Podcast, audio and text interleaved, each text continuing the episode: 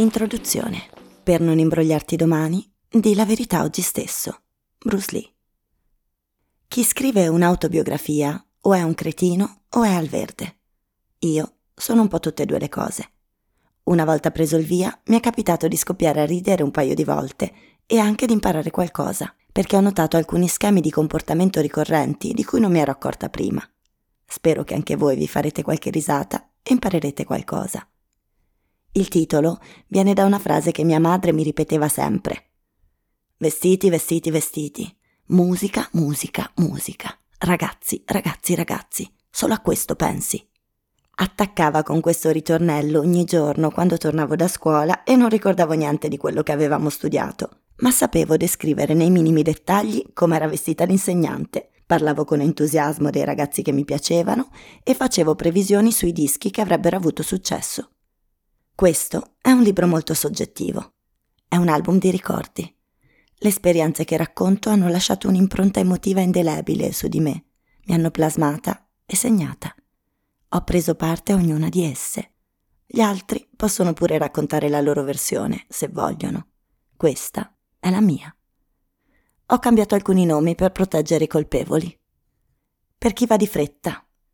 Riferimenti al sesso, pagine quindici, sedici, quarantasette, cinquantatré, centotrentasei, centotrentanove, quattrocentoventicinque, quattrocentoventotto, quattrocentotrentasette. Riferimenti alle droghe, pagine settanta, settantuno, centosettantadue, centosettantaquattro, duecentosettantanove, quattrocentotrentadue, quattrocentotrentatré. Riferimenti al punk rock, pagine cinque, centosette, centoundici, centododici, centosessanta, centosessantatré, centosessantasette, centosessantotto, centottanta, centottantadue. Lato uno. Masturbazione. Non mi sono mai masturbata e non ho mai desiderato farlo.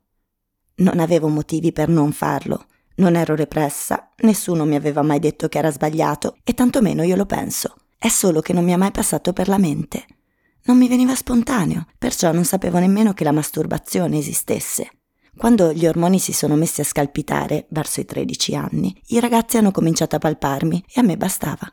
Piano piano la sperimentazione è andata avanti finché ho fatto sesso per la prima volta con il mio ragazzo fisso all'età di quindici anni. Siamo stati insieme per tre anni e siamo ancora amici, il che è molto tenero.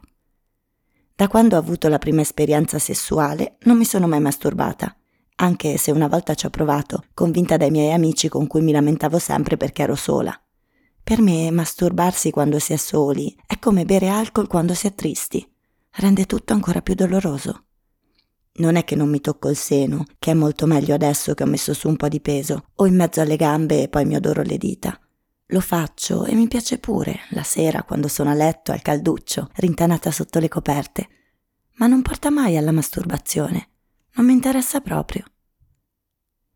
Non ho nemmeno grandi fantasie sessuali, tranne una volta quando ero incinta e avevo gli ormoni a palla. Ero molto eccitata e ho avuto una fantasia violenta in cui venivo scopata da un branco di cani randagi e rabbiosi nel giardino davanti casa. Poi ho avuto un aborto spontaneo. Fu una bella lezione. Comunque nemmeno quella fantasia mi ha fatto venire voglia di masturbarmi. Ho immaginato la scena un paio di volte, l'ho messa per iscritto e poi non ci ho pensato più. Giuro. Dio, ti supplico, fa che quel vecchio computer su cui l'ho scritta venga fatto in un milione di pezzi e non se ne stia abbandonato in una discarica, in attesa di essere riportato alla luce e analizzato in un lontano futuro, come il fossile di Lucy, l'australopiteco. Allora cominciamo, senza filtri né sconti, verruche veneree comprese.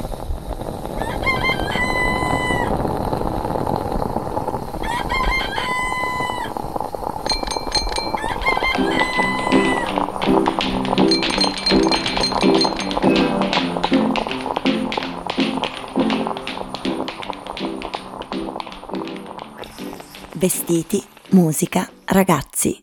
Di Viv Albertine, Blackie Edizioni.